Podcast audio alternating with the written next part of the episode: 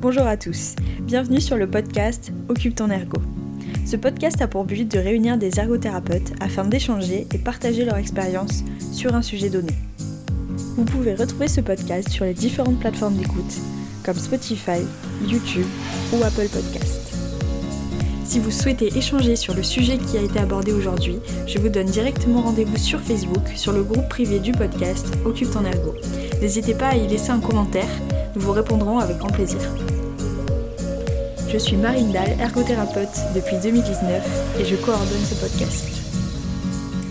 Voici un court extrait du dernier podcast enregistré qui s'intitule La recherche en ergothérapie et a été réalisé en collaboration avec Clémence Lano, ergothérapeute et passionnée de recherche et de sciences de l'occupation. Ici, nous discutons de la distance que nous retrouvons parfois entre notre pratique et les articles scientifiques, et nous essayons de trouver des astuces pour tirer l'essentiel des informations pour les appliquer à notre quotidien. Un autre obstacle, hein, encore une fois, c'est euh, la distance avec le terrain.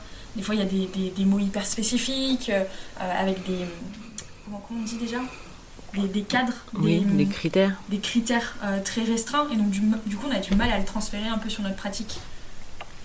Faut pas oublier qu'en fait, cette restriction de critères et le fait que, par exemple, ça ne concerne que les personnes âgées entre 78 et 82 ans. Et demi.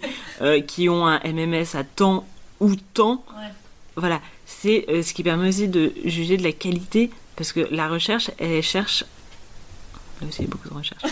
la, recherche, elle veut te dire que si on met quelqu'un dans cette situation, est-ce qu'elle va progresser ou est-ce qu'elle va pas progresser Et pour ça, on a besoin de vraiment cadrer euh, la situation de départ pour être sûr qu'il y ait une évolution ou pas.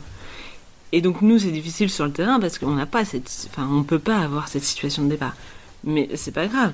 On peut juste dire que tiens, ils ont fait ça, ils ont fait ça, ils ont fait attention à tel et tel critère et ils ont essayé de se réajuster. Et, et nous, on peut faire ça en se disant bah, on fait à petite échelle, on prend tant de patients, on bouge un paramètre, on introduit une thérapie et on voit comment ça évolue.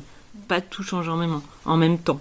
Vraiment avoir cette idée de euh, bah, cette réflexion, un problème, une méthode, et on, analyse, et toujours avoir euh, cette évaluation de l'action. La, en fait, à la fin de la discussion et un peu les limites mm. de se poser les questions en fait.